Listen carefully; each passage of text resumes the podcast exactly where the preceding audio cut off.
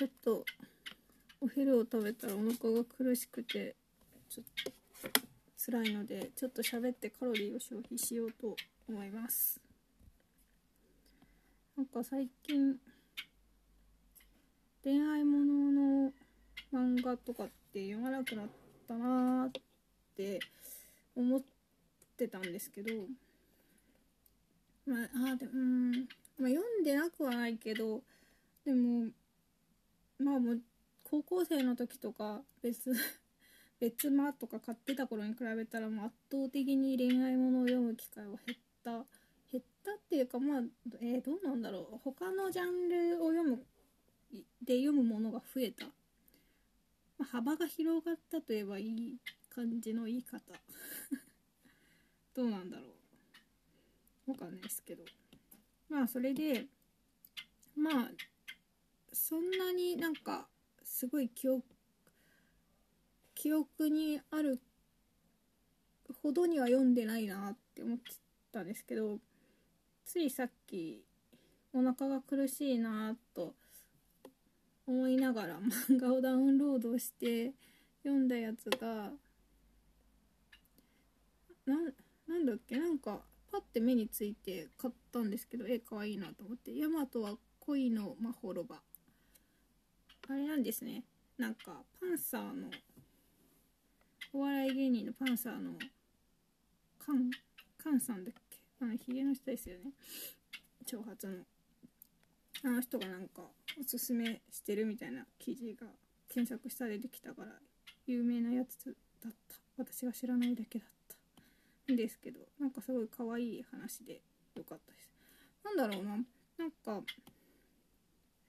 少女漫画の構図としては一人の女の子に対してまあ男の子2人。ラブかな？ラブじゃないかな？みたいな。かこう割王道王道ってわけでもないけどそういう組み合わせだなって思うんですけど、まあ、女の子がこう自分に自信がなくて太ってなんだろうな。自信がないって感じでもないのかないのかな。太ってる女の子でで大学デビューした友達とかそのその友達が仲良くなった大学の友達とかにちょっと引け目を感じているみたいな始まりっていうかそういうなんかバックグラウンド的なものがあるんですけど。でもなんか自分を卑下してるっていうほどしてないなんかすごい塩梅がいいなと思って読みました。なんか自分に否定的すぎるとなんかこっちまで気分が暗くなっちゃうけどでもなんか落ち込むけどその適度に落ち込んでこう切り替えて前向きになるみたいな感じがすごい好ましい子だなと思って読んでおります。まだ全然続きものだから先がわからないしあのそう私から言えることはここまで。でもまあすごい可愛い話でよかったです。久しぶりにこうザ少女漫画みたいなのを読んだ気がする。いやでもそういやそうだな。なんかどうしても自分の年齢が上がると自分の年齢に近い話を読むようになっちゃってそうするともうなんか恋愛とかっていうよりももうちょっと自分の人生観みたいな話になってじゃこのままここのまま生きてていいのかみたいなものを読みがちな気がする。まあそれも面白いしいいんですけどそれは高校生の自分には分からなかった面白さだと思うから別にいいんですけど。でもなんか久しぶりに恋愛もの読むとそうなんキュンキュンキュンキュンまあ素直にキュンキュンはできないくなってる。自分がいる気がする。どうだろう。でもいやでもね漫画に気分は大切ですよ。そうねこの「ヤマトは恋のまほろば」は暗々大賞を取ったらしくて。みんなすごいアンテナがすごいね。なんか自分も漫画いっぱい読んでるつもりだけどかなりこう限定された方向なんだなっていうのをこういう時にすごい感じます。手広く読んでるつもりでも全然一部だったっていつも思う。なんか先日姉と話してて姉も漫画が好きなので姉と漫画の話をする機会があってしたんですけどその時にその読んでる漫画のラインナップが本当に私が全然読んだことないやつばっかりでびっくりした。あれはね異世界転生ものが好きみたい。めっちゃ読んでた。異世界転生もの。すごい。私が読んだ異世界転生ものはあれですよ。なんかねそう3巻ぐらいまで無料で読めたら気になっちゃって全部買っちゃ買ったやつがあるんですけどなんか続きもまだ続いてて面白いから続き楽しみにしているやつが戦国小町九郎丹ってやつですね。これすごい読みやすくて、まあ、こんなこんな知識を持ってって達観している高校生女子高校生おるんかいって感じはしなくもないけどしなくもないけどでまあそこまでそそこまでっていうかそこに引っかからずに読めるなって思ってます。これ面白かったです。今気になってるのがなんか意外とあのツイッター広告に引っかかりがちの私なんですけどちょうどねなんだっけ。オールワークスメイドだっけ？なんかそれのなんか宣伝を見て面白そうだなって思ったので出たら買おうかな。忘れてなかったら買おうかなって思ってます。あとは、あ、でもなんだろうな。そう。本当にね、なんかあれはね、私が読んでないものばっか読んでたんだよな。その中でもかぶるやつはいくつか、いや、あったかな？ミステリーという流れとかかな？いや、どうだったかな？じゃあお、お姉ちゃんだって、あでも読んでたかも。でもミステリーという流れじゃなくてあれ田村先生のさ別のやつをなんか前回買っちゃったっつってさなんだっけあれ。あれバサラとかじゃないやつ。えっとねなんだっけ。あれ出てこない。私はね龍三郎シリーズがすごい好きなんですけどまあね兄弟なんで同じものを読んでたんでね。うちの姉も龍三郎シリーズはね読んでるんですけど。えっ、ー、とねあじゃあトラジトラジを買ったって言ったのか。ななんだっけ？あでもトラジかもしれない。多分。トラジラジを全巻買ったって言ってた？のかも。私は読んだことないんで全然わかんないです。ミステリーという流れが好きな人は龍三郎シリーズ好きだと思う。というのは結構バーとかでも話していることな気が話してて気がするというか話しててほんとそう思うから読んだらいいと思うみんな。まあなんかこのこういう感してそうな子供の話はでもなんだかんだ好きなんですよねでもそのちょっとおつなびてる子なんだけどふとした瞬間に子供っぽさが出てたりとかそういう書き方が田村先生とかうまいのかな？まあ同じやつだ同じ同じやつってわけじゃないけどなんか子供が主人公のやつだったらあのー、あれです。名前が嘘でしょ。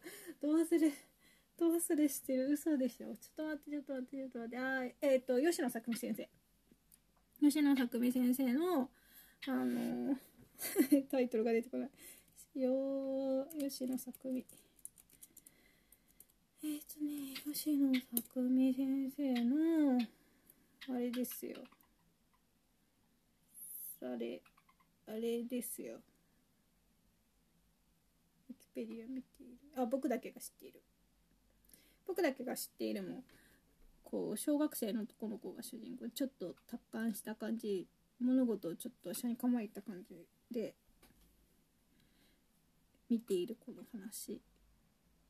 ですごい好きです。吉野作美先生の漫画はなんだろうな。やっぱちょっと哲学的じゃないですか。だから結構理解できてないやついっぱいあるんですけど。そう。私エキセントリックスとかあんま分かってないかも。読ん恋愛的瞬間はまあわ結構分かりやすく書いてあるとは思うけどキセントリックスは結構難しくないですか？私は、まあ、話結構ちゃんと思い出せないけどなんかよくわかんないけどすごいみたいな 感想で終わった気がする。まあ、その点なんか僕だけが知っているって同じようなまあその吉野先生のその哲学的思考みたいなものがめっちゃ出てるんだけど小学生が主人公だからなんか結構こう噛み砕いた感じの物言いにしてくれててそれが私にはすごく分かりやすいなって思ったんですよね。なんかその哲学的な考え方とかいろいろあるけどでもそういうのって割とその誰でも考えるようなことだったりするじゃないですか。それをより深く考えるっていうのがまあ哲学とかそういうことだと思うんですけどなんかそれをなんか本当に難しい専門的なな単語とかを使わずにその子供が思考しているっていう体なのかな。だから分かりやすい気がする。ので好きです。あとはねそうだな。ああんまり全部ジュリエットの卵読んだはずなのにどういう話かな何一つ覚えてない。家実家にあるけど。あのブーケコミックスのあのデザインあのシリーズのデザインすごい好きです。なんだろうあのチェックっていうかなんかマス目のやつ。純情クレイジーフルーツとかもうあれで実家にあるかそう。そういえばなんか実家に帰るとやっぱり昔買った本とか結構古本屋で買ったやつとかすごい多くてね。なんかそういうの見るたび古本屋問題難しいなっていつも思っちゃう。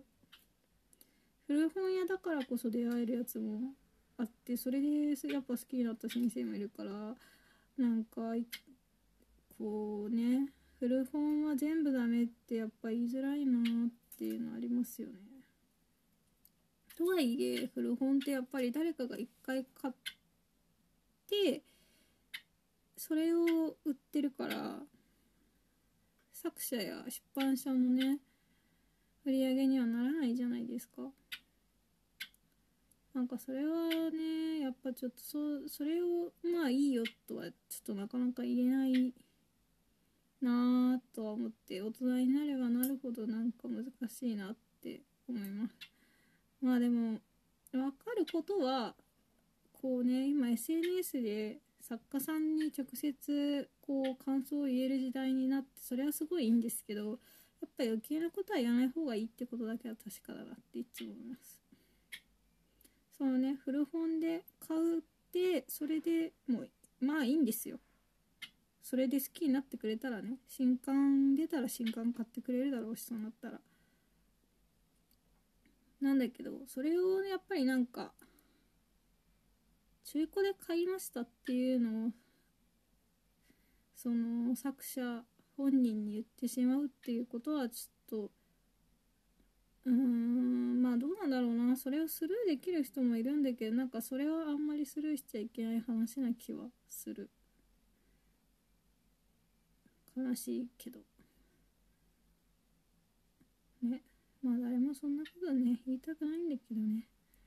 もう言わないとどうしようもないところまで放置してしまったってことですかね。そんな感じでなのでまあ大人になった私はもう古本屋で買うことはないし古本屋に本を売ることもなくなりましたね。捨てる時は資源ゴミ一択です。でもね絶版とかになってたらねもったいないですけどね。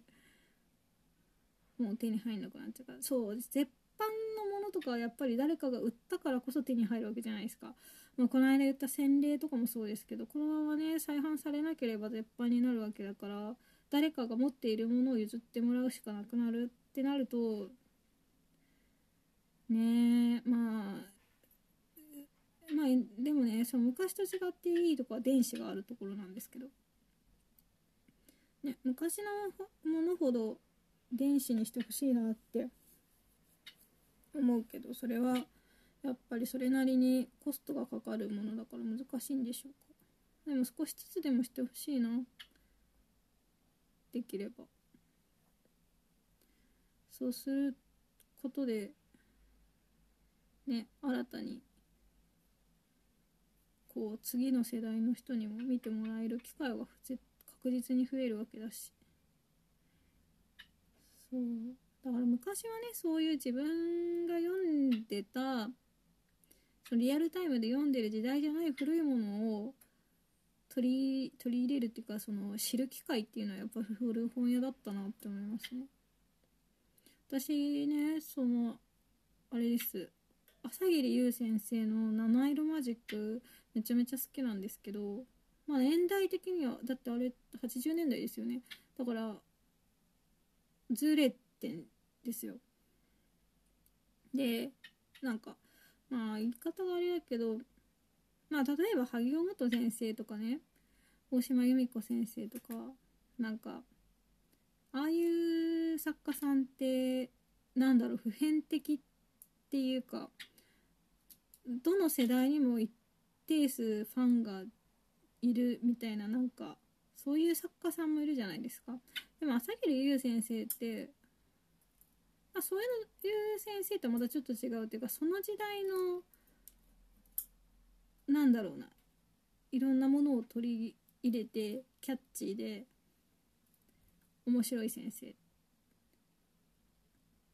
やもちろん今読んでも楽しいんですけどでもなんかその普遍的なものではないって感じはすごいするんですね。だそういう先生だとその語り継がれる機会があまりないというかうん。だからそういう先生を知る機会はやっぱり古本屋だったなと思って。でその七色マジックはその古本屋さんで見つけて買ってめっちゃ好きになったやつ。でその時仲良し買ってた方ミンミンとかやってたんですけどあんま興味なくて七色マジックが本当にすごい好き。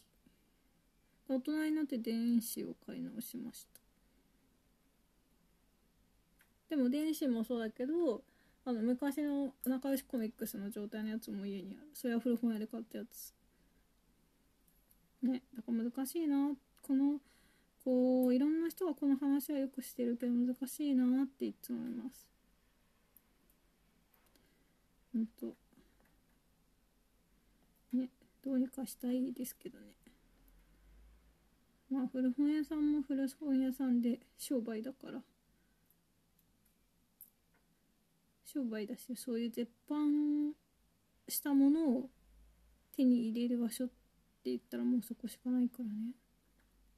そのなくなったら困るものだとは思います。でもそればっかりそそこが強くなっちゃうと今度は逆にその古本屋で売られるはずだった新しいものが出なくなっていっちゃうから難しい。本当に。さっきから難しいしか言ってそうだな。これは私はなんかいい答えが出ないので難しいけどそう中古で買いましたって言われたら私はちょっと返答に困るなって思います。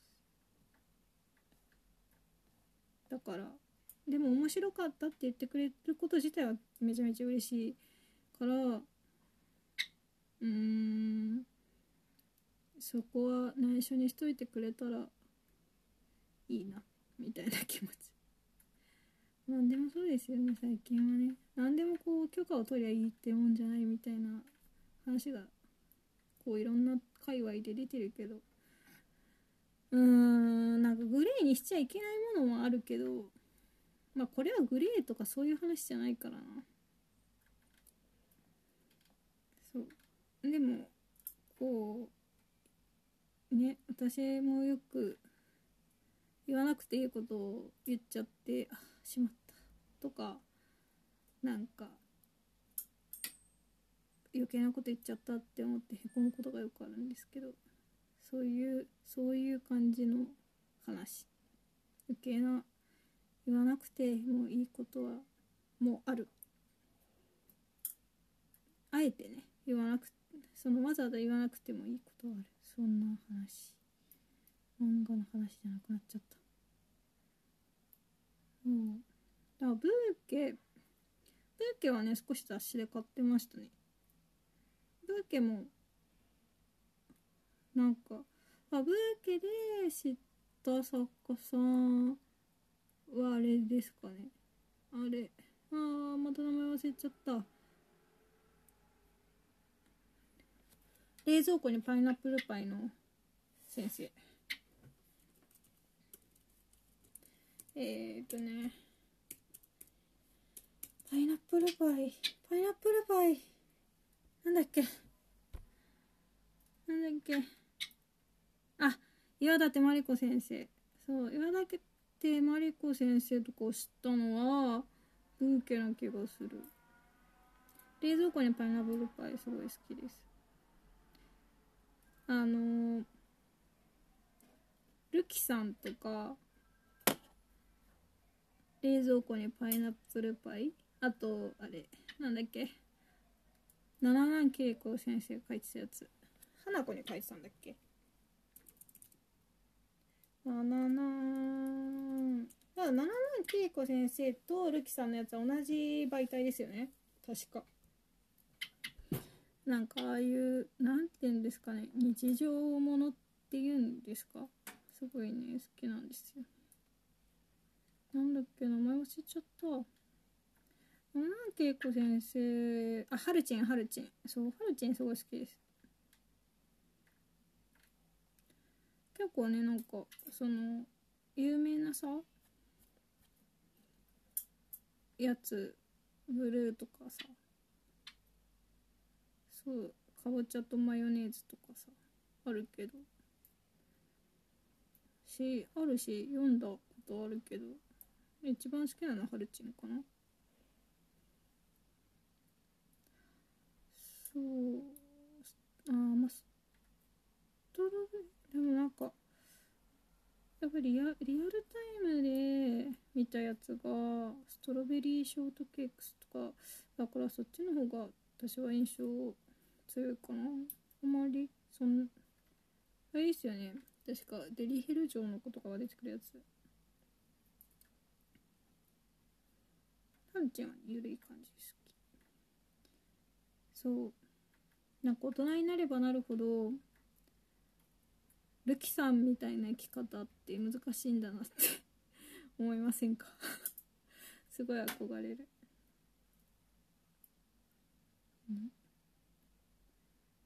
ああいうああいう系ああいうこうなんか日常系。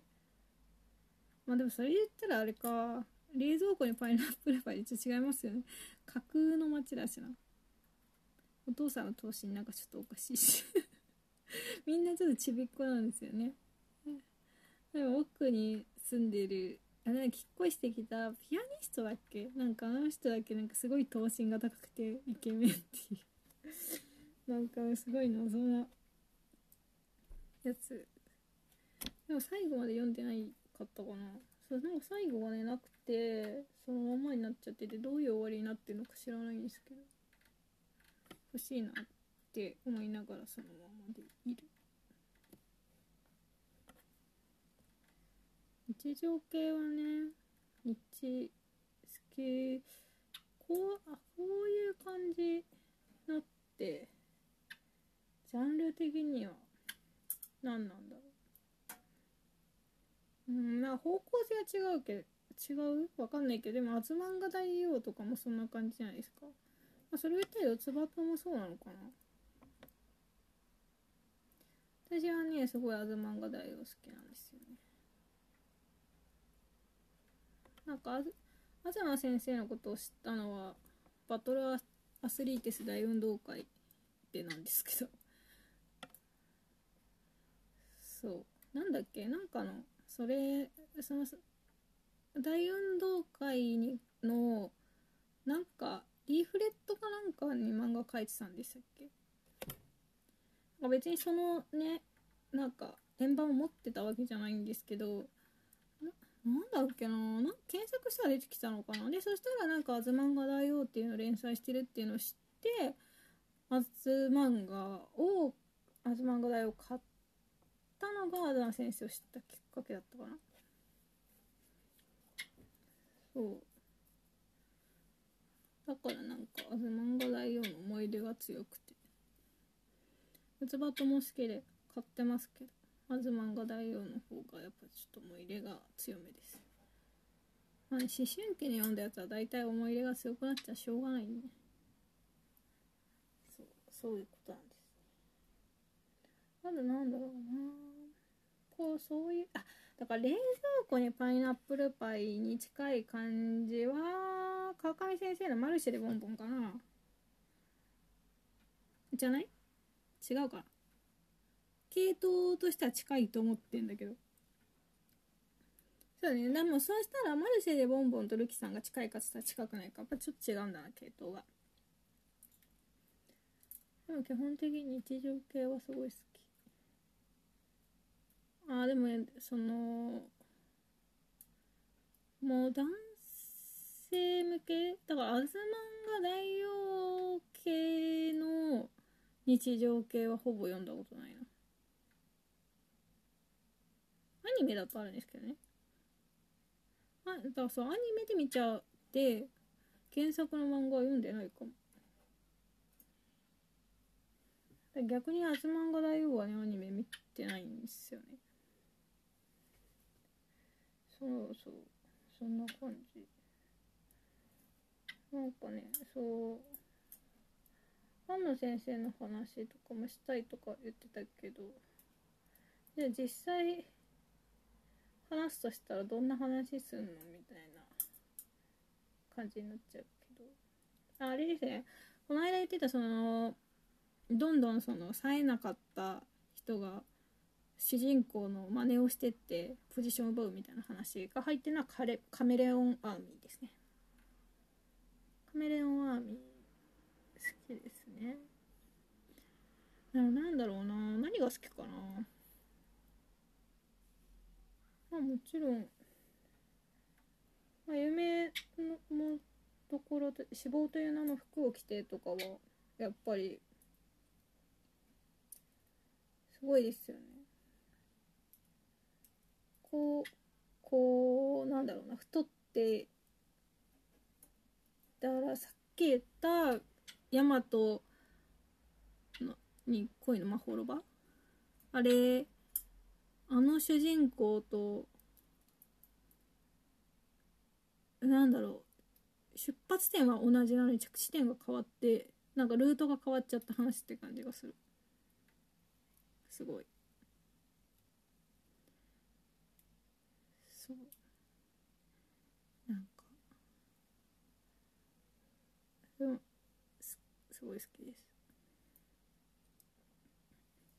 だからそうなんだよな。だからあのアンナ先生はその冴えない女の人を描くのもうまいしめっちゃイケイケも描くのがうまい。すごいなってアンナ先生はね美人画法がすごい好きです。エッセイやんって感じだけど。読んでてすごい勉強 勉強になるっていうかはあ美容とはこんなに大変なものなのだと思うしすごいなんかああいうのって読んでて楽しいですよねいろんなの知れるしそのファッションの話とか読むの好きなのでし絵も可愛い。絵も可愛い可愛いかっこいい。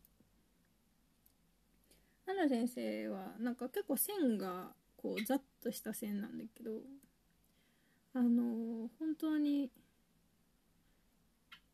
こうなんだろうな。デッサンがすごいお上手なのでああいうファッションイラストとかがすごい映える映えて羨ましい。かっこいい。そうね。そう。ほんとマジで。安野先生の話したいって言った。お前って感じだけど。なんだろうな。私の年代だとラブマスター X とかエンジェリックハウスもそうかな。エンジェリックハウスもなんか不思議な話で私は結構好きなんですけど。音楽で音音でなんだろう世界を変えるみたいなね。なんかまたその音楽で世界を変えるみたいな話またかっこよくないですか？でその売れていく過程のキラキラ感とかは半端なくてはーってなる はーってなんだよって感じだけど。そうなんだよね。なんかうん。まあバブルとかじゃないんだけどなんだろうね。こうスターダムにのし上がっていく過程みたいなのがめちゃめちゃワクワクして読める。なって思う。安野先生のやつは。ジェリン・ザ・メリーゴーランドとか。ジェリービーンズとか。エンジェリック・ハウスとかそういうのは。ね。まあそう今ねハッピーマニアの続きっていうかその結婚して40代になったなってからの話を書いててまあそれもすごい面白いんですけど。でもやっぱりもうなんかそうなんだよね。やっぱり結局のところなんか恋愛主体まあでもあれも別に恋愛主体の話じゃないですよね。自分のアイデンティティとかそういう話になってるっぽいから恋愛に限らずなんだけど。そう。なんだろう。自分がそんなちょっといろいろ考えちゃう年だからそういうのをちょっと避けがちでは そうね。そんな感じ。だからあんまりそういうのを感じさせない漫画に最近は行っちゃってんのかな。うちの姉が異世界転生読んじゃうのもそういうことか。こういうのってね自己分析していくと悲しくなっちゃうあそう異世界転生ものそういえば私あれ JK 春買ってた。そういえば。それはなんかね面白いなって思って。読んでますね。だからね紙じゃないものが増えすぎちゃってね結構そのパッて見れないから自分で思い出して探さなきゃいけないからなんか Kindle のライブラリーを見てるとなんかああそうそうこんなん買ってたわみたいなのがすごいいっぱいある。JK 春買ってた今買ってるやつは、まあ、るけどまあ今言ったやつとなんだろうなあーあれあれ。なんだっけ着せ替え人形。着せ替え人形じゃないんだよね。なんだっけ何何ドールって言うんだっけ。なんだっけ。なんだっけ。あのコスプレの話。ビスクドール。ビスクドールは恋をするも買ってるあそういえばラララがね終わったっていうから最終巻めちゃめちゃ楽しみにしてます。そう。それとね。ああ私もなんだかんだ異世異世界転生もの買ってるな。まあライドンキングでしょ。なのに私異世界おじさんすごい好きで。世界おじさんめちゃめちゃ楽しみにしてます。なんだろうセガサターンとか懐かしすぎる。私はね 3DO を持ってた人間なんで 3DO の話してほしいなって思っている。そう。とか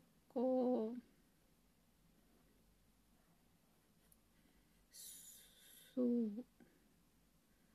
そうですハッピーマニアのさ後のやつってこれなんて読めばいいんですか？後？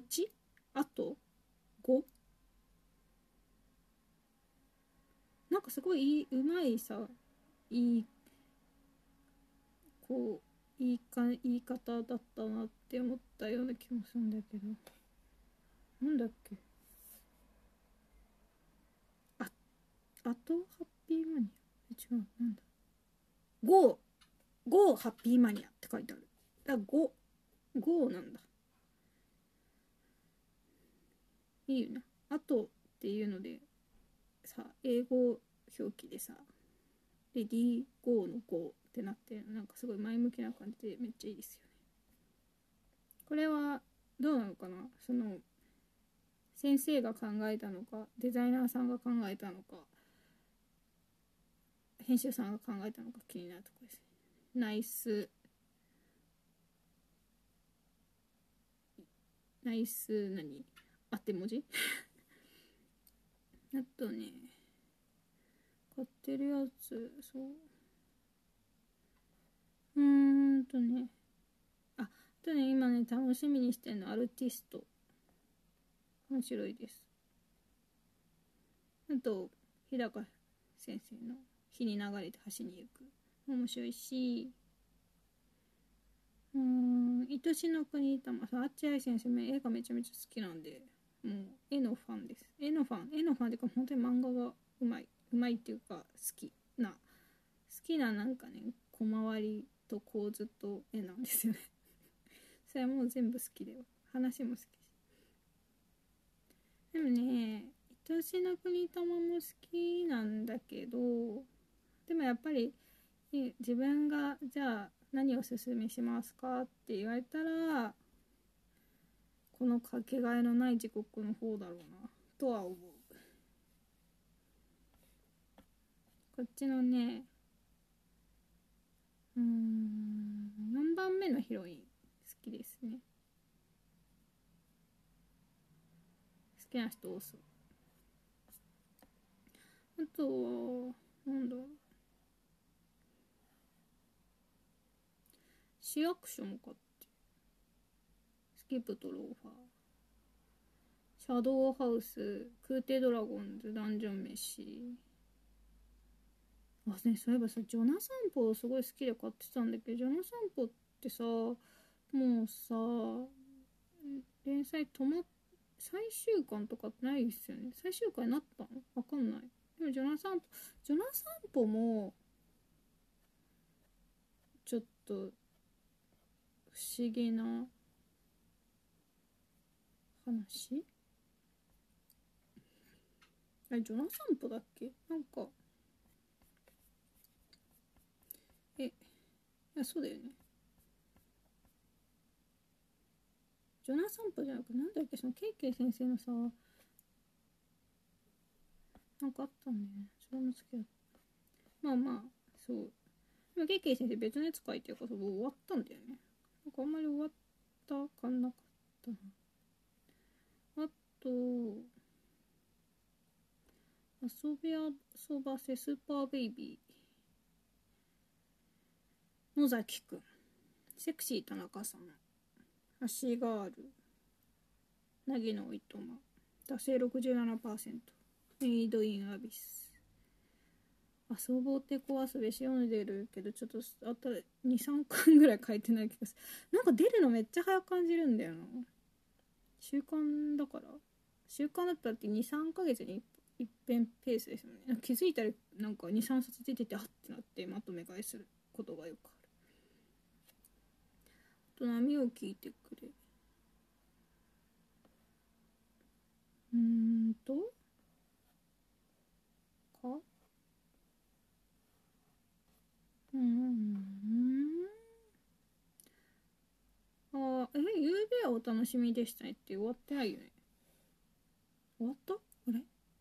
記憶にない。いや終わってない気がする。確か。え終わった？ちょっと待って。そうだよね。遠距離してさ。えドラクエのこのオンラインの方結構やってたから話が分かって面白い。でもね完全にソロプレイヤーだったんでソロプレイヤーの割に300時間とかはやってた。まあオンラインで300時間だとそんな短い方だと思うけど一人で遊んでた。本当に誰ともややってなかった。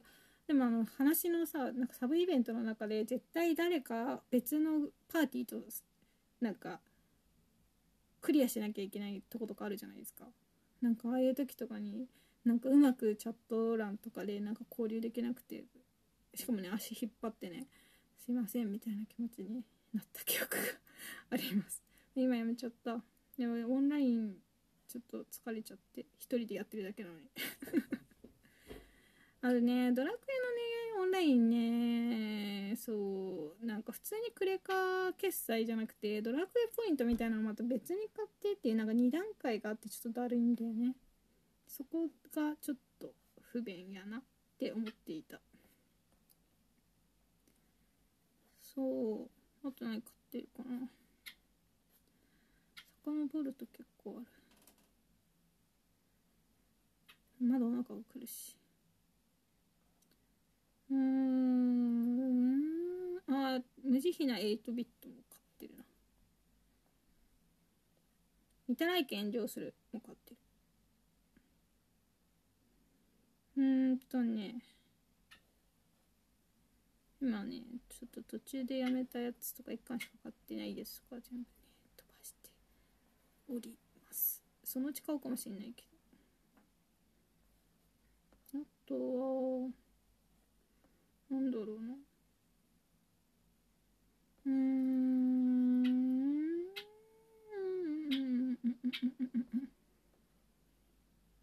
もうここら辺はあれかな。もう下の方になってくると完全にあのあれですね。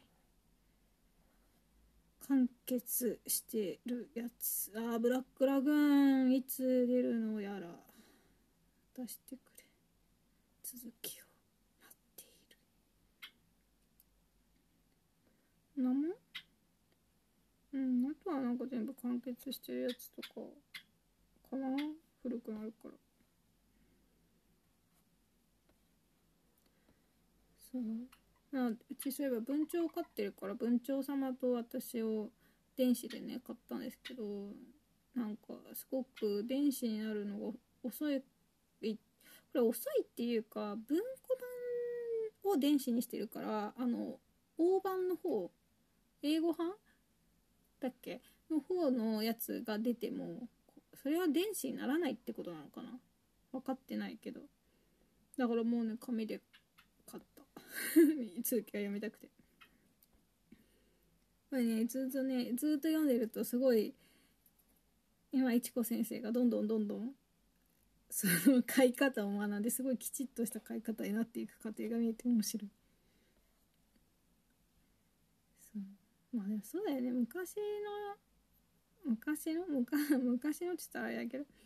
でもさと私が自分が文鳥を買おうってなった時にさ買ったことある人とかに話聞くとさなんかその譲ってもらったんだけど友達から。でその子はもちろんねそのこう繁殖させたりとかしてるような子だからその飼い方もすごいしっかりしてでなんかアドバイスもくれるんだけどなんかそうじゃない子とかに聞くとなんか冬とかも玄関になんあの発泡スチロールの中にカゴを入れて置いてただけだよとかなんかそういうなんか暖房みたいなそういうの一切しなかったけど大丈夫だったよみたいなのを聞いたりとかなんかちょっとね年配のお知り合いの人とかに文鳥飼い始めたんですよみたいな話聞くと「あうちも昔実家で飼ってたよ」とかで外で一緒に散歩したりとかしてたっつって「え取ってっちゃわないですか?」って言って。言ったら「でもなんか飛べる羽切ってたから大丈夫」みたいなのねスルって言ったりとかして「あそっか」みたいな。ね。そう。まあ別にねそれもね。そう今はもうちょっとあんまりそういうのは良くないってなってる。けどまあ昔はそんなさなかったじゃん。だからねやっぱりそうそういう時になんかこう変わってないようで時間時代のその何て言うんだろう価値観みたいなものはどんどん変わっているのだなみたいなことをよく思います。そう。あと何個買ってるかなもうもうないか。あとはね小説いくつか買ってるけど全然読んでないな。買っただけで読んでない小説がいっぱいあって今ビビっている。そんなバカな。こんなに。私ねこのね Kindle をね使い始めた頃めっちゃ将棋にわか将棋にわか将棋ファンってファンともう言いづらいぐらいのなんか電脳戦でハマった口なんですけど。いくつかねあの将棋にまつわる本を買って小説かな？読んでないんですね。いつか読もう。私が小あの将棋関係で読んだのはニャロメの将棋入門 将棋教室だっけ？春日藤夫先生の。あれあれはめっちゃ読んだ。で家に羽生さんの将棋の指し方の本が3冊もなんか初級編中級編上級編あんのに全然読んでない。から私はなんかめちゃめちゃ下手くそです。そのいわゆるスタンダードな指し方みたいなのも知らないからまず初手どういう風に打つかとかの戦略もできないレベルの人です。悲しい自分で言ってて。でもいつかちゃんと打てるようになりたいとは思っている。なぜなら将棋会館であの新初心者用のなんかセットみたいなのを買って持っているからそれをちゃんと使えるようになりたい。今使ってません。ごめんなさい。そんな感じでまたもうなんだかんだまあそんな喋ることないから30分ぐらいすっかって思ったのになんだかんだ1時間ぐらい喋っておりますね。なんということでしょう。そのうちてか多分飽きるまで結構頻繁に喋りそうな気がする。短期集中型だから。落書きとかもなんか1ヶ月集中して毎日のように書きまくって突然やめるみたいなタイプだから。これも頻繁にやってといきなり突然やめると思います。ではまた。おはようございます。原稿が終わったので一応喋るかと思って。早朝早朝でもない。もう9時だから。寝っ転がって録音しております。ウィズまーちゃんまーちゃんというのは文鳥の名前です。まーちゃんほら挨拶してまーちゃんしました。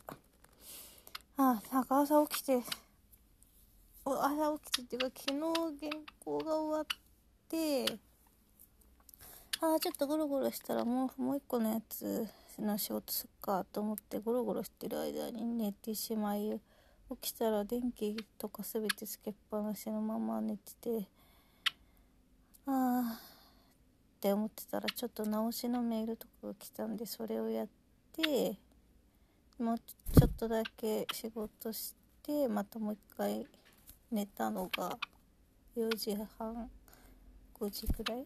でえー、なんか夢を見ながらあれ今日今日はゴミの日ではゴミゴミゴミの日って思ってめまー、あ、ちゃんちょっと邪魔そう起きてね。遊び起きたら8時過ぎででうちのとこはなんかもう8時ぐらいに来ちゃうんですよ。ゴミ収集車が。24時間捨てれるとこじゃないんであやばい。と思う。あーでもゴミをまとめなければとかってやってるうちになんかあの朝起きたらで窓晴れてる時は窓開けてるようにしてるんですけどそしたらなんかあ収集ゴミ収集車の音がするってなってめっちゃ急いでダッシュで降りたんですね。まあ実際は走ってないんですけど。でそしたらなんかもう出たら目の前にゴミ収集車がいてああよかった間に合ったって思ったらなんかまあまだ隣のマンションのゴミをやってる最中だったんですけどなんかそれでなんか思わずこう渡したら受け取ってくれたんですけど「おはようございます」ってめっちゃ元気に言われたのに私は「うあ」とかしか言えなくて「うあ」ってお辞儀をしてごまかすみたいななんかめっちゃ挙動不審な感じだしなんか挨拶を返せなかったことを微妙に後悔しておる早朝でございました。でまあその後にああそれでだからなんか朝朝ごはん朝ごはんっていうか昨日ご飯食べてそのまま速攻寝たから別にお腹は空いていないのだが朝と言ったら朝ごはんでしょみたいな感じで、まあ、コンビニに行ったわけですね。これがデブのもとです。そう。でそれでなんかまあいろいろ。でそれでねコンビニでいつもまあうち大体セブンうちんちねもうねセブンイレブンローソンファミマ全部大体同じぐらいの距離にあるというか神リッチなんですけどまあ大体ロースローソンじゃないや。ごめんなさいローソン行く時は k p o p セブンティーン関係のことの時だけなんですけど。ででね。セブンセブンイレブンにまあ大体行くんですけどこのセブンイレブン言うまでがめっちゃ長かった。そうセブンイレブンに行ってねこうそうなコーヒーを大体買うわけなんですけれどもでそのねコーヒーでいつも思うのがその蓋とかって、まあ、セルフでこうあのなんつうのちっちゃいさやつにこうな並べ並べて入ってるじゃないですか。なんかあのさこう蓋を取る時さまあちょっとこういうご時世なのになるべく他のねあの他の蓋を触らないように取りたいんですけれどもまあ綺麗に取れる時もあるけどこうなんかちゃんとばらけてないとさ3つぐらいいっぺんにこうくっついて取れちゃう時あるじゃないですか。でその時にその触ってしまったね。使わない蓋をね戻すか否かをすごい悩むんですけど皆さんどうしてますか？まあなんかそのねカップとかさそのそこを触る前に一回その近くにね除菌アルコールがスプレーがあるからさしてから触るんですけどだからまあ一応除菌されてる手ではあるんですけどでもいつもあれ迷うなと思ってすごい。でもだからって言ってちょっと捨てるのはさ捨てた方がいいんかな？困るよね。そう。それでねまあ結局のとこ戻してきちゃったわけなんですけど。まあだからね私のコップコップカップの蓋もね誰かがまあ触ったやつかもしれない。私はまあもうそれはしょうがないって思って。まあでもどうなのかな。あのああいうとこのそのセルフセルフでさ入れるコーヒーを買う人はまあその辺はある程度諦めてんのかしら。どうなのかしら。わかんないけど。私いつもあれすごい迷うし。でもね自分がコンビニ店員だったらねあれをねいちいちばらばらけて入れるのは手親切だと分かっていても急いでたらまあもちろんやんないよね。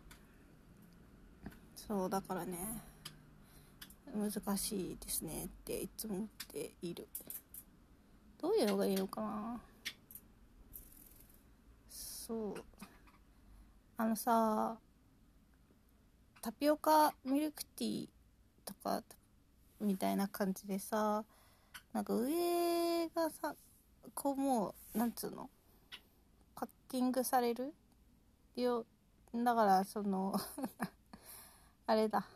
あのセブンイレブンとかでコーヒーをね入れたことある人は分かると思うんですけど買う私今日買ったアイスコーヒーなんですけれどもアイスコーヒーはさその冷凍アイスとか置いてあるところの端っこに置いてあってさ上にさなんか初めは最初さビニールの蓋っていうのかな？がついててさそれをピリピリってめくってその機械にねサバ設置してコーヒー入れてもらってでセルフの蓋をする。まあするしないは自由なんですけど。っていうさ長い流れなんだけどそのそこで最後のさ蓋を蓋のとこさもう一回そのさあのビニールの蓋をしてもらうみたいなさ機会があればさいいよね。まあでもそんなね難しいか。あのコーヒードリップするやつでさ最終的に最後ピッてやるみたいなさやつあったらいいけど高いんか？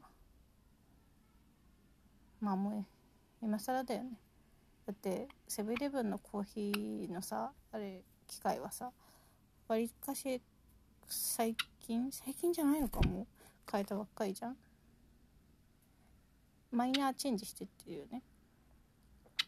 最初さなんだっけ佐藤柏さんデザインのやつでさもうなんかみんななんかあれだったよね。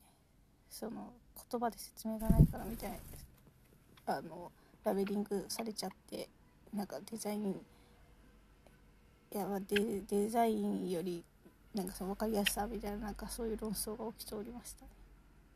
論争でもないか。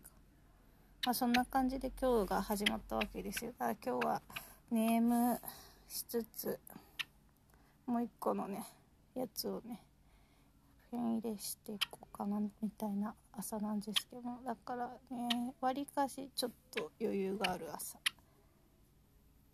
そんな感じで始まっておりますけれども。漫画の話をねしよっかな。どうしよっかな。どうしよっかなって、ま、この話でこれをつけたってことは漫画の話をしようって話なんだけどね。いやそうそうそうそう。なんかそうとも今まで喋ったやつの中でね友達が友達はにね聞かせた友達がツイッターでその反応してくれてねあそれが楽しいんですけれども。あそれになんかツイッターで返事しちゃってるからなんか言ってなかったなーみたいなことをねちょっと言おうかなと思って。もしまあこれは今のところその 反応してくれる人たちにしかも聞かせてないからなんか別に言わなくてもいいんだけどちょっとそのうち別の人にも聞かせることになるかもしれないからとこうと思って私がアバカなままのいや学んどるぞというねそういう訂正をしたい。まずはスペースファンタジー。SF の話ですけどスペースファンタジーではない。ではなくはねでまあでも、ね、サイエンスフィクションって。はあ聞いたことあるわそれってなった。サイエンスフィクションだわ。みたいな。クソバカなんだよ。そう。サイエンスフィクションすごいしっくりきましたね。私が今まで読んでたことある SF はサイエンスフィクションですね。確実で。そう。だってそれ読んでるって言った折りたたみ北京もそういうサイエンスな部分がフィクションだからさ。そうだしそうグレッギグレッグ・イーガーなんて特にそうかも。サイエンスでもどうなんだろうな。でもなんかそのいつかの未来そういうことも起きてもおかしくないような感じのサイエンスなフィクション。理理想理想なのかな？ああいうのは。でもなんかねすごいよね。なんかかなりさこうそういうの考えるのってある程度のなんかこう科学的知識とかがないとできないような気がしちゃうんだけど皆さん理系なんですかね？理系なのに小説を書いてる方なのかしら？すごいね。まあそうそうそんな感じでね。まあサイエンスフィクションでしたというお話とあとなんかねメモったんだよね。あーちょっと待って今寝っ転がってたから。なんかねそう。これは訂正せねば訂正せねばと思ったやつをねネームノートにねメモったんだよね。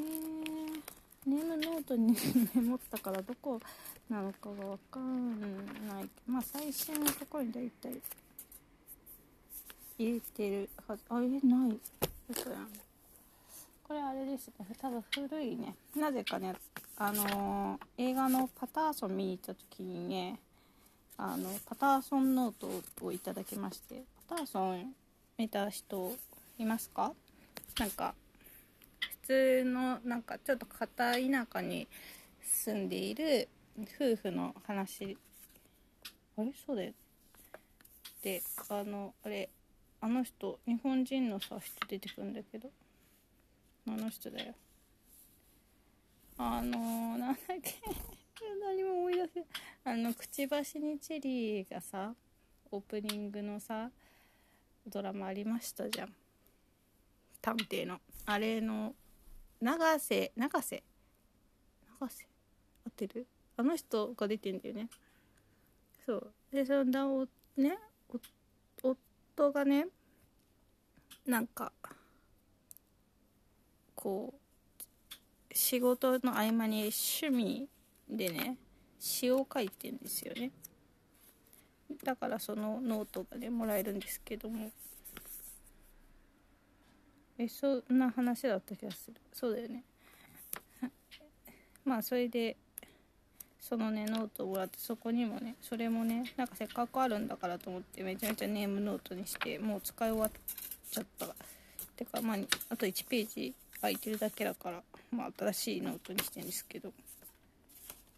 そこにね書いた気がするんだよね。その訂正しようと思ったさ。漫画の話をさ。今んとこ漫画の話何一つしてなくてちょっと怖い。私。あそう。そうだ思い出した。ホラー漫画の話なんですけど。ね私がさあのねベスト・オブ・ホラーは座敷女だっていう話をしてさいやでももう一個なんか怖いやつがあったんだけどなんかそれもホラー漫画ではないんだよねみたいな話をしたやつなんだっけ？なんだっけ？ってすごい考えてね。突然思い出したの。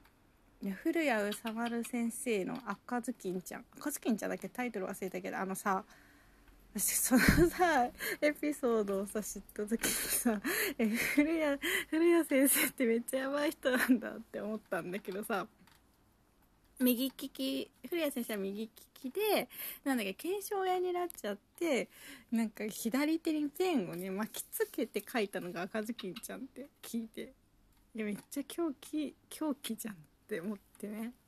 でそのねまあそのエピソードが今ってなんかわかんないけどね赤ずきんちゃんは怖いなな絵も怖いしなんかなんか恐ろしい感じがしちゃって怖いなって思ったやつなんですよね。でも多分そのエピソードの影響が強い気がする。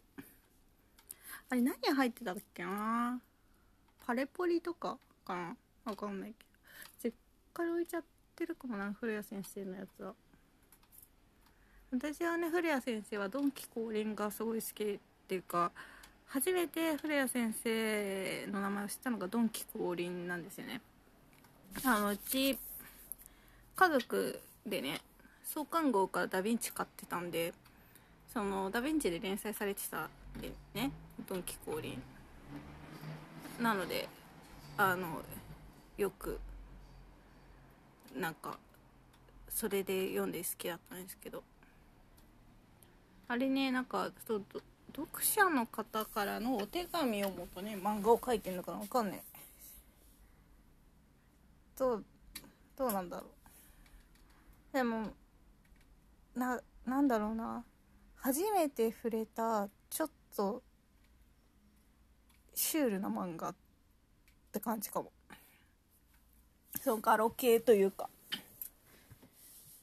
そうなんですよ。それまではねなんかなんだろうな。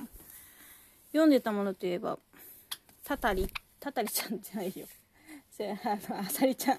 あさりちゃんとかなんかそういうあとはなんかちょっと少女漫画少女漫画。その中で異色なのは東京バビロンかな。東京バビロンもね表紙すごいかっこよくてね好きでしたけどしなんか正直話は理解できてなかったと思う。小学校なので。今読み返したいような気もするけど。読み返してない。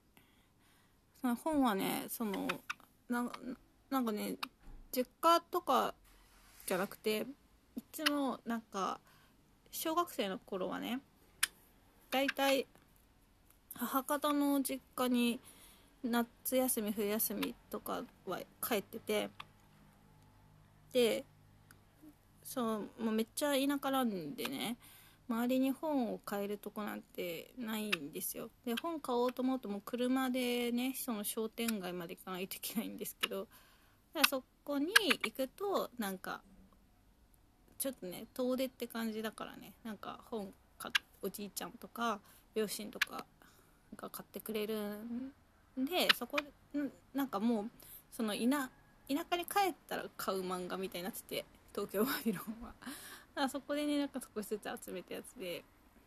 だからだから祖父母の家にあるんですけどもうねやっぱ中学生ぐらいからもうその部活動とかあるから帰らなくなっちゃってもう放置してる間にまあなんか祖父が亡く亡くなって前かもうなもう亡くなってるんですけどなんかまあ亡くなる前とかもやっぱり広いね一軒家。なんでそこにね祖父母の2人だとまあやっぱちょっと広いじゃないですか。ちょっと広すぎるからもう2階大体2階がその帰った時に泊まる場所だったんですけどその2階はねもう登らなくなったと。登らなく上がらなくな 登らなくなったって変でそうなんか2階には行かなくなったらねらしいんですよ。もう。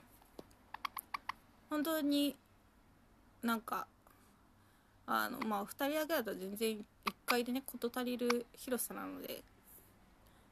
なんかねそうそう祖父母の家無駄に無駄にってめっちゃ広いんですよね。なんかその曽曽祖父っていうのかな。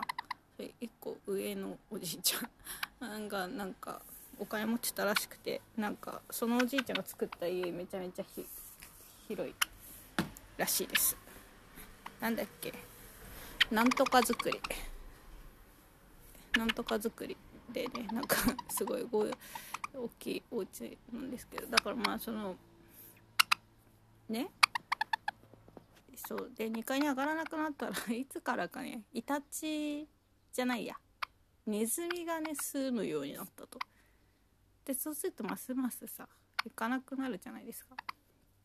でねそしたらもうネズミがめっちゃ繁殖したらしくて。でそしたらねネズミを食べにイタチがやってきてイタチも住むようになってみたいな。ねもう2回絶対上がれないじゃんみたいな状態になっちゃって。そうそこにね東京バビロンはあります。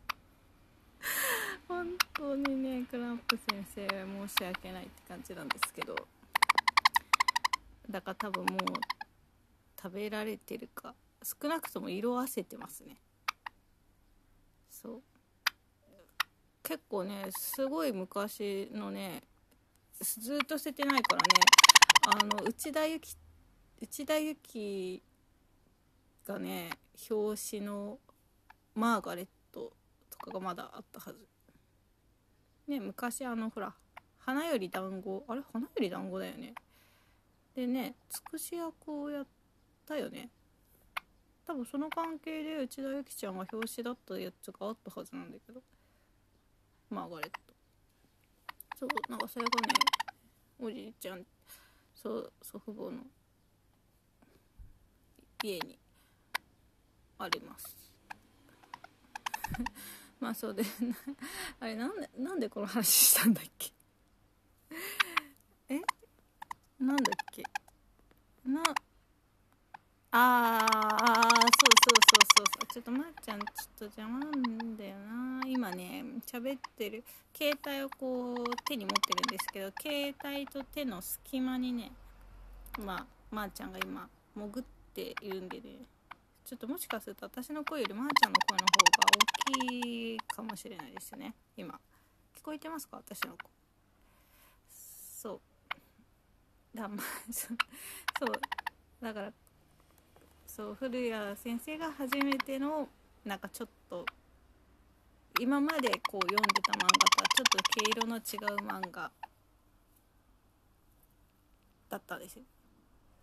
私すぐすぐヴィレッジヴァンガードにあるようなっていうことを言っちゃう。その今はねもうそこら中にヴィレッジヴァンガードあるけどさ昔は下北とかにしかなかったさなんかなんだろう。おしゃれなサブカルショップみたいなイメージだったんですよ。私の中では。それがねそう。いやそれがさ自分の地元にねできた時にはもうめちゃめちゃテンション上がりましたけどね。今あんのかな？でもそれがそのねビビレバンが入ってたなんかそのナッツのショッピングモールではないんだよな。何だろうあれ。デパートっていうのかな。なんだもうなくなっちゃったんでね。うちの地元その実家のとこのやつは。だからもうないかもしれない。まあでもねその近くのに大きいなんか再開発でね。大きいモールができてそこにビレバン入ってるんでそ,、まあ、そこにあるからいっかってなってそうじゃないんだよね。そうそう。だからなんかねすぐにこうちょっとサブカルっぽいっていうかなんていうのかな。そういうものはねすぐビレバビレバにありそうなって言ってしまうんですけれど。もそうなんですよ。まあ古谷先生もね今はねみんな定定一の国？とかね。まあでもライチ光クラブとかねかなりそうちょっとサブカル感強めだけどね。でも分かりにくくはないよね。話の流れがさ。私だってドンキ降臨全然意味わかんないのとか結構あったもん。それはなんか幼かったからなのかちょっと定かではないですけど。なんかそうこの何ていうの？意味わかんないっていうかなんかそのこれは笑笑笑いよ大体大体っていうか4コマなんですよドンキ降臨って。でそれでなんかこオチは？え？なんかわかんわかんないけどなんか好きって思ってたやつ。そのでそれでドンキ降臨で知ってパレポリとかを買ったりしたのかな？なんかなんだっけ？まマリーのなんか奏でる音楽的ななんか音楽の話のやつ2巻のやつとかそういうのとかも買ってそうそうそうそう。懐かしい。でねまあそういう感じで私の怖いなこ怖って思ったホラー漫画ホラー枠。いや赤ずきんちゃんねホラーじゃないんだけどね。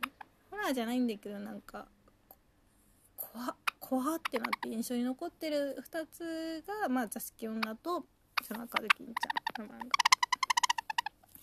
そうしかもねそうだおうるさいね君に。そうちょっと。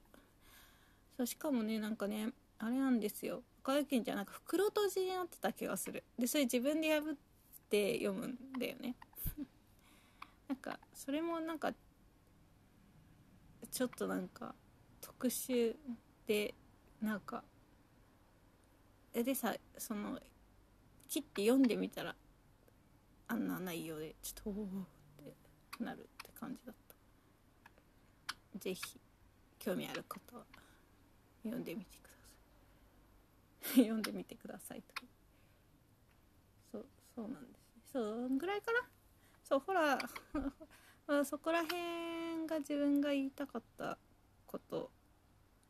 なんか他にもなんか友達に言われてああそうそうって思ってねなんか訂正しようって思ったことがいくつかあった気がしたんだけどもう忘れちゃったね。忘れちゃいました。だからまたなんか思い出したら言おうかな。なんかねちょっとねここのね1個前にもね実際喋ってるけどちょっと公開するのやめたやつがあってそれのでもなんかもうねそれね安野先生の話とかしてたんだけどねちょっとちょっと自分的にちょっと気になるところがあってやめちゃったんですけどまたね安野先生の話はもう一回別のとこで話せたらなって思いますけれども。そう。なんか何の話しようか。え なんか結局さやっぱりさなんか思ったのがね下調べして話そうってなんないからね。なんか突然始めて何の話しようかなっつって思いついたやつ話をするじゃん。でそれで次は訂正をしていくっていうのがね一番なんか効率がいいのではないかと思っている次第でありますが。どうしようか。じゃあ今目についたアリアの話とかしようかな。アリアはねなんかまあ初めて知ったのはアニメなんですよね。アニメよりもっと前のさあの岡岡崎岡崎？岡崎？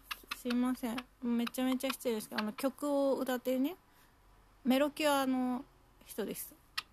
あの人のねあのアガペを聞いあれアガペってあれ？違う？アリアじゃない可能性あるないやでもなんかそのそれ関連で知ったんですよ。なんか多分ニコ動とかの多分マッドとかなのかな。それで気になってアニメを見てアニメねアニメめちゃめちゃいいじゃないですかアリアの。あのなんだろうすごい空気感をすごい丁寧にさ描写しててさ音楽も綺麗でねキャラキャラの動きも可愛くてさアニメすごい好きなんですけど。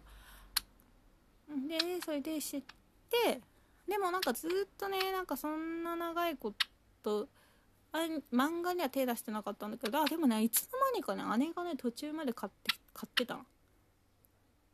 確か。だからチラッと読んだことあるんだよね。知ってる？っつって言われて。アニアニメ見てるみたいな感じになって。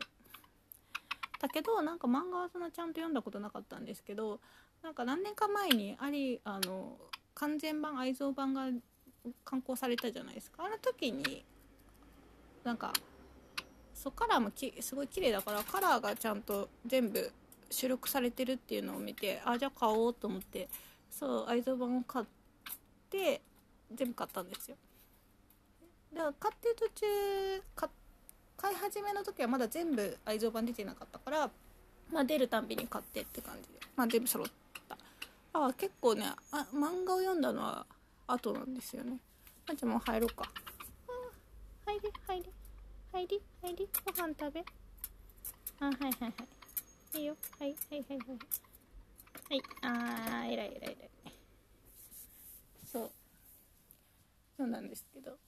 で漫画いやほんと漫画とさアニメのせこうなんだ空気感があそこまでなんかこうそうこう違いのないものも珍しいなという感じなんですけど。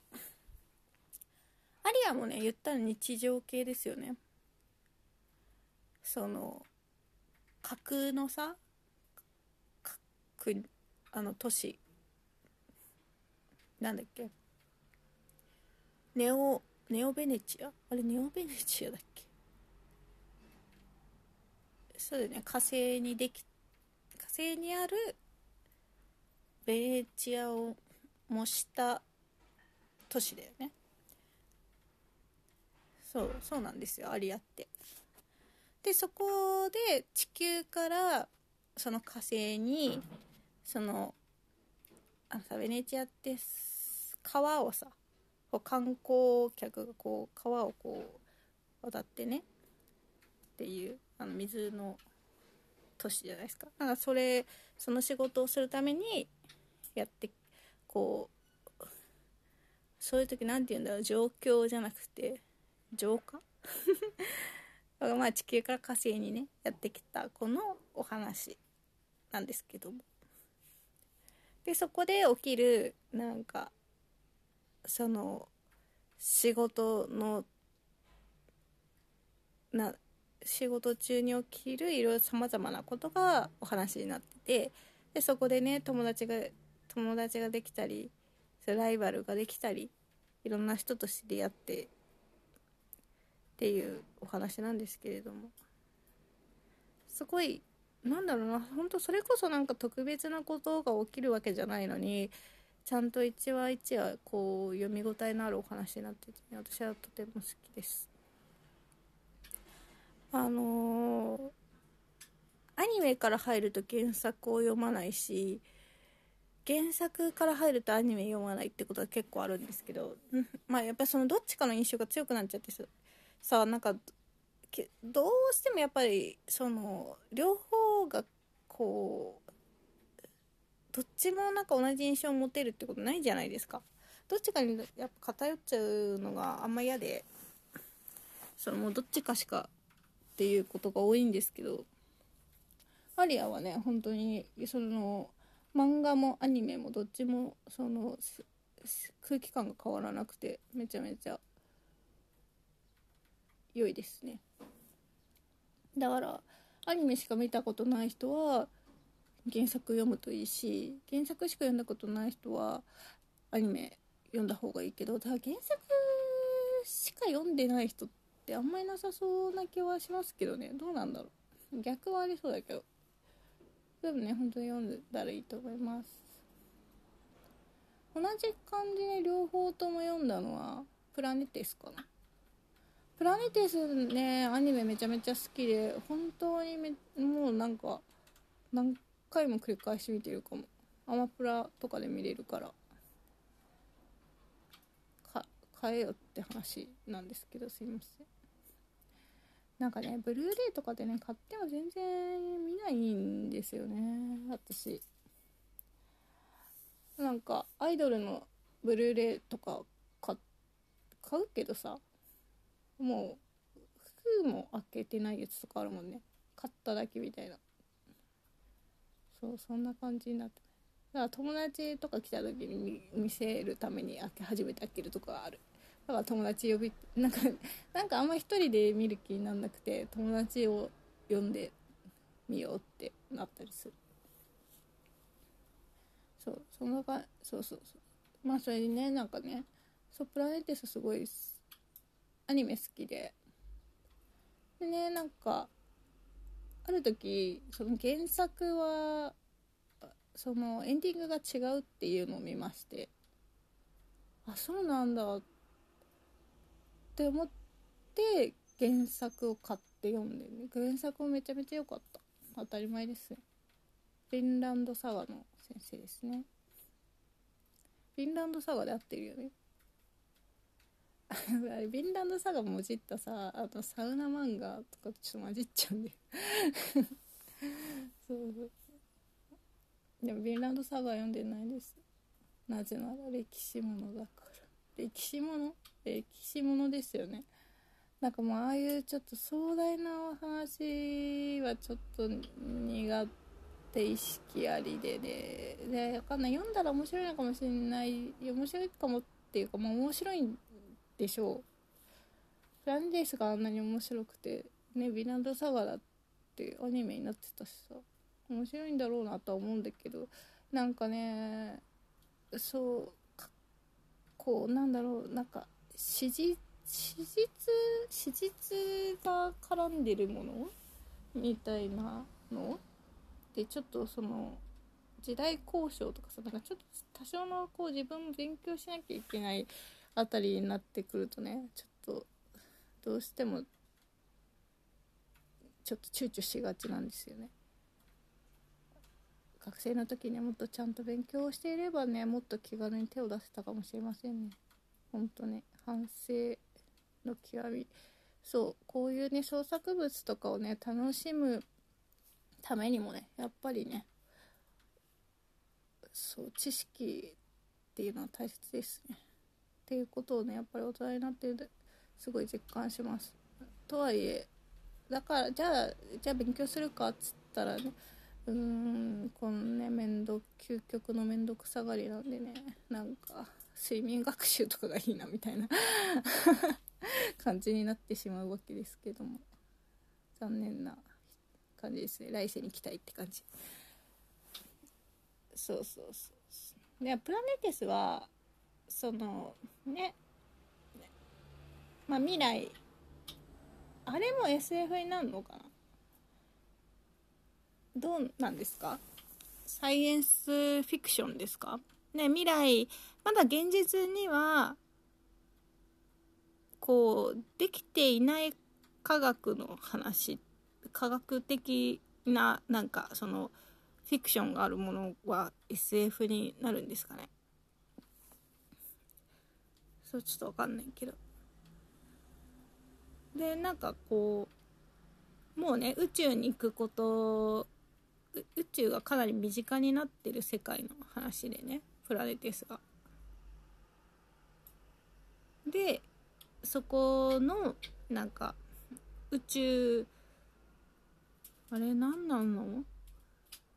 あれなん あれ何なの？ってすごいなんか宇宙に関わるなんかなんかどっか会社でそうデブリデブリだったよね。宇宙のゴミをね掃除する部署にね配属になった女の子が女の子あれ女の子が主人公なのかな？でもそこにそ入った女の子とそこで働いている男の人の2人の話なんですけども。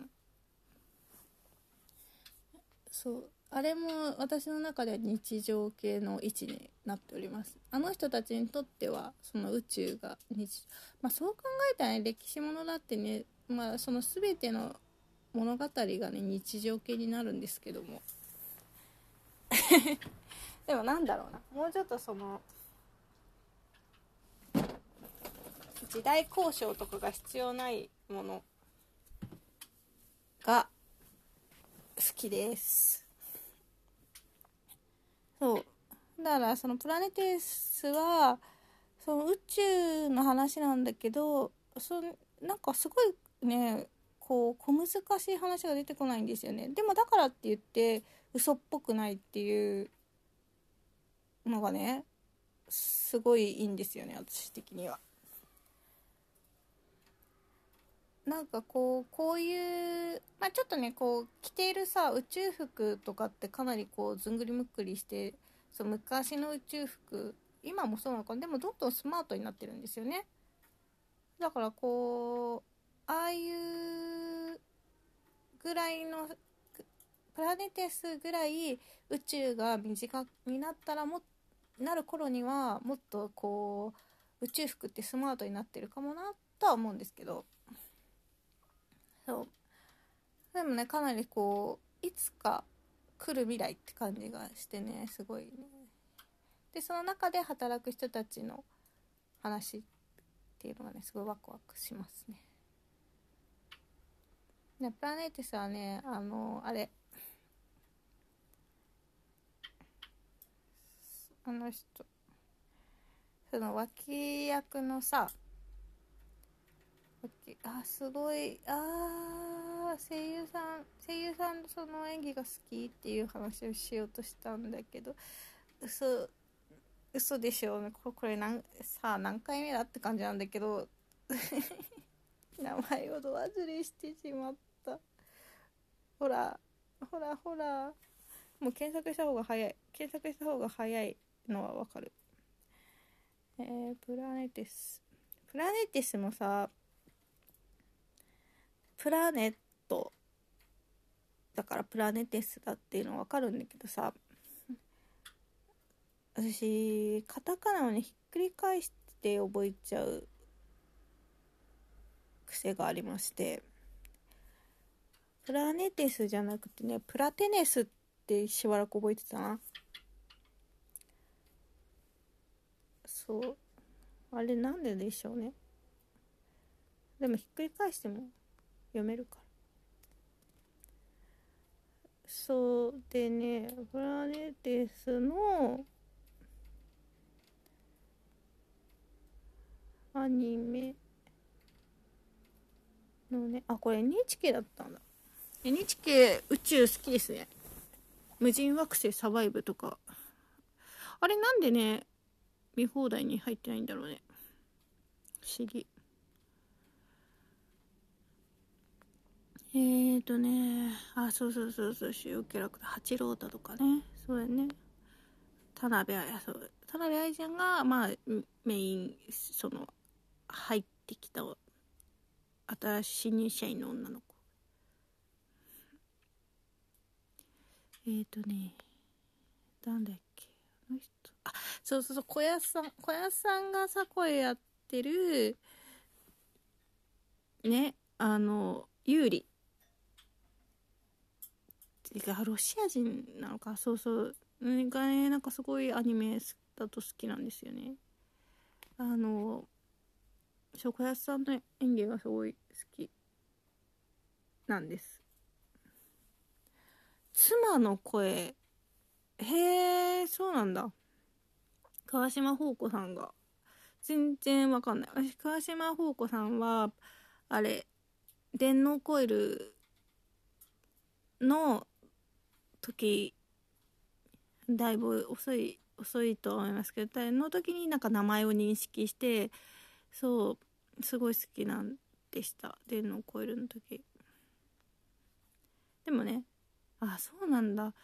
そう川島宝子さんもねもうめちゃめちゃあのもう電脳コイルの前にねいろんな声をねやってるえー、そうなの？機動戦艦なでしこにてヒロインの声をやってるってか私機動戦艦なでしこ見てたよ。そうなんや。そう、まあ、そういうわけでね。トラフラテネスもねそう。でそうそうエンディング違うんだけどどっちも私は好きです。でもどうなのかな？原作もし先に読んでたらアニメのエンディングとかなんか思うとこあったのかな？どうだろうね。わかんないけど。私はどっちも好きだしうん漫画もまあ読み返すけど圧倒的にアニメの方が読み返すのは多いかな。なんか宇宙のお話ってやっぱりなんかこう動いてる方がこうちょっと壮大な感じをなんか簡単に分かるっていいですよね。まああとは、まあ 単純にあれです。作業中にもう内容知ってるから流せるっていうのがあってすごい。いや、ながら見れなんですけどね。何回も読んでるっつあ見てるっつっても。私の中でアニメ、作業中に流しがちアニメ、2大アニメのうちの一つがプラプラテネスで、もう一個はカーボイビーワップです。なんかこの2つはね、すごい作業中流しやすいんですよね。なんか他にもアニメね、もちろん見てて、ずっともう見たことあるか内容知ってるやつとかいっぱいあるんだけど、なんかね、この、うーん、なんか何、なんなんか音欲しいな音となんか画像が欲しいな何か流そうかなって思った時にふってね、こう、思いついて流しがちなのがその2つなんですよね。そう。あとはね最近は。こここ最近はずっとゲーム実況流してたわ。すぎるの。あの逆転裁判のゲーム実況。すぎるすぎるはね なんかすごいすぎるをすぎるって発音したのなんかこれ初めてだからなんかちょっと不思議な感じがする。ニコニコ動画すごい見てた時にねすぎるのゲーム実況ずっと見てたからああすごい今もやってるんだと思って見てやっぱ面白くて好き。あまりあのナポリの男たちの方は全然見たことないんですけどすぎるあの逆祭はすぎる単発なんでなんか慣れ親しんだ感じって感じ。面白いんですよ。なんかなんだろうな。へたれへたれ感があってね。可愛いですよね。そういう面白いです。私はニコニコ動画ではチューリップぐらいまではちゃんと見てたけどそれ以降のやつは見てないですね。まああんまり興味のないゲームだったっていうのもありますけど。マザーとかマザー2とかやってた時ね。マザー好きのマザー2のゲーム実況みんな好きなんですよね。自分がやったことあるからなんか他の人がやっててそうながらみもある程度ある程度っていうかもうその話を知ってるからさちょっとこう真剣に見なくても分かるしこう声だけ聞いてどういう状況か分かったりするしでなんか自分が気づかなかったところを気づいてくれたりとか逆になんかこう自分が好きだったねゲームのしそのエピソードをなんかこう他の人はどういう風に感じで撮るのかっていうのが分かるのが好きだから、まあ、基本的に自分がやったことあるゲームばっか見がちなんですけど。そう。さあ逆祭もねやったことあるんで。でもまあやったことないやつもああったけど。私逆祭は1と2しかやったことないかな。もう今どんくらい出てんだろうわかんないけど。ね。でもすごい面白か面白かった。なんかとりあえず今123すぎるの逆祭123のやつまで出てその次のなんか出た逆祭なんかねまだ迷いちゃんとかが出てこないやつ。なのかな？わかんない。ちょっと今ねなそのまま流してたけどあまりにもなんか見なさすぎて話が入ってこなかったから今やめ止めちゃったんだけど。まあそのうち見ようかなと思ってます。全然漫画の話しちゃうって感じだけど。そう考えると意外と SF 漫画読んでるのかしら。中央性も SF? あれはファンタジーなのかな？わかんないね。なんかいまいちそこら辺のなんか境目がよく分かっていない。もうね結構構もう少しで本棚1つ分段ボールに入るなって感じなんですけどでもね段ボールが5箱目。でもまだもう1個ね本棚あるから。全部で10箱に収まったらいいな収まるかな？ぐらいかな？の予定です。なんかねあこんな持ってたなみたいな懐かしいのがちょいちょい出てきて。でももう最初はなんかこう出す時にねどの本が入ってて入ってるか書いてそれで出しやすいようにしてたんだけどちょっともうめんどくさくなって文庫あたりになってくるとちょっとめんどくさくなってね書いてないですね。文庫ってまあその関数あるやつもあるけど結構その一巻で完結の漫画をねいくつか買ってたりとかするからちょっとね書きづらくてやめちゃった。あと文庫で入れてそうで文庫さ大体全部入れたって思ってたらさ全然入れてなくて ギャラリーフェイクとかジョジョとかさなんかそう動物のお医者さんとかも入れてなくてねちょっとこのね形がさ違うやつがちょろっと残ってるのすごいちょっとめんどくさいんで。あでもジョジョとギャラリーフェイクは関数あるからそれで結構埋まるからまだ大丈夫かなと思ってますけど。ジョジョねジョジョはね友達から勧められてね結構遅くに大人になってから読みました。私あんまあ、でもジャンプ買ってた時にジョジョ連載してたけど私はなんかねちょっと避けてた。読みづらくて。絵もねジャンプ買い始め私がジャンプ買い始めた理由は悠々白書が読みたくて買い始めたからなんか悠々白書ってわりかしこう綺麗目がキラキラしててさ綺麗めの絵より絵じゃないですか系統としては。あんまりそのしょんこうまあ少なくともジョジョよりは少女漫画に近い方じゃないですか。だからねなんかねジョジョの絵にねなんか慣れてなくてなんなんだこれコマが丸とか使ってるしなんかなんか謎だってね避けてた。